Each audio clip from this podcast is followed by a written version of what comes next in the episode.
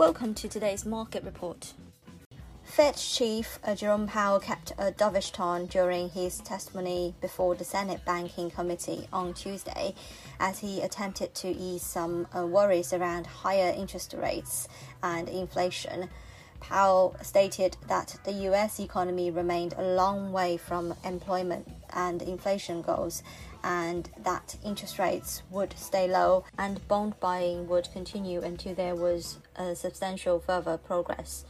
However, despite Powell's reassurance, some investors are beginning to pull forward their rate hike expectations, predicting stronger than expected economic growth and a jump in inflation on the back of the proposed additional stimulus will prompt the central bank to adjust its ultra accommodative stance sooner than currently projected.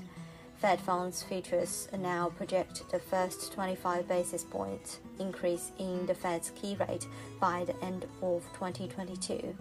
GBP/USD stands out with a surge above 142, buoyed by dollar weakness and also speculation that the Bank of England would raise interest rates sooner rather than later. Bank of England Governor Andrew Bailey and uh, several of his colleagues will speak on Wednesday. Moreover, the British media reports that the UK may exit the lockdown sooner than the current end date of July the 21st. The cautious tone seen around the major could be mainly attributed to the overbought conditions on the Relative Strength Index (RSI) given the daily time frame. The boards are now contemplating the next move, with the 143 level still on site. Although a correction could be in the offing before the cable takes a flight once again northwards. To the downside, the bears have to beat the daily lows of 141.06 in order to extend the corrective downside. The Fed's Powell soothed markets by promising support, weighing on yields and the dollar Bitcoin's whipsaw continues, a delay in Europe's vaccine, another appearance by Powell and fiscal stimulus talks are eyed. Jerome Powell told Congress that the outlook has improved, but there is still a long road to recover.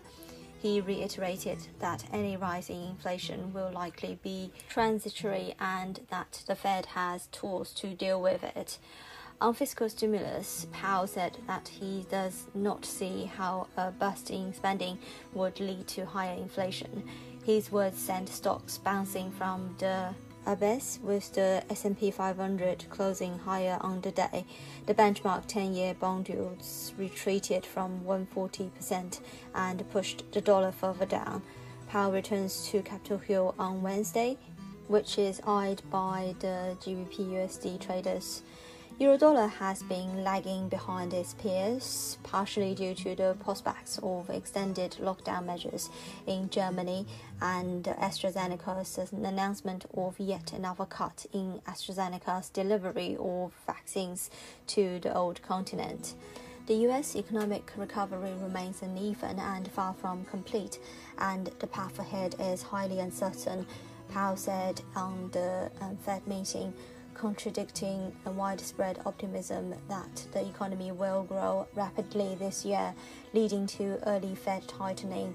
So far, however, the dollar has remained resilient, keeping eurodollar sidelined near 121.50 and well within the range of Tuesday's indecisive doji candle. The European Central Bank President Christine Lagarde's recent comments on rising bond yields are keeping eurodollar from cheering Powell's dovish comments. Lagarde said earlier this week that board members are closely monitoring rising sovereign bond yields stoking fears of central bank intervention. The dollar index edged down to 90.032, sliding to a three year low against the GBP and recording losses against commodities currencies, as increased bets that the global economic recovery from COVID 19 will whet investors' risk appetite. This is today's market news. Thanks for listening. We'll see you next time.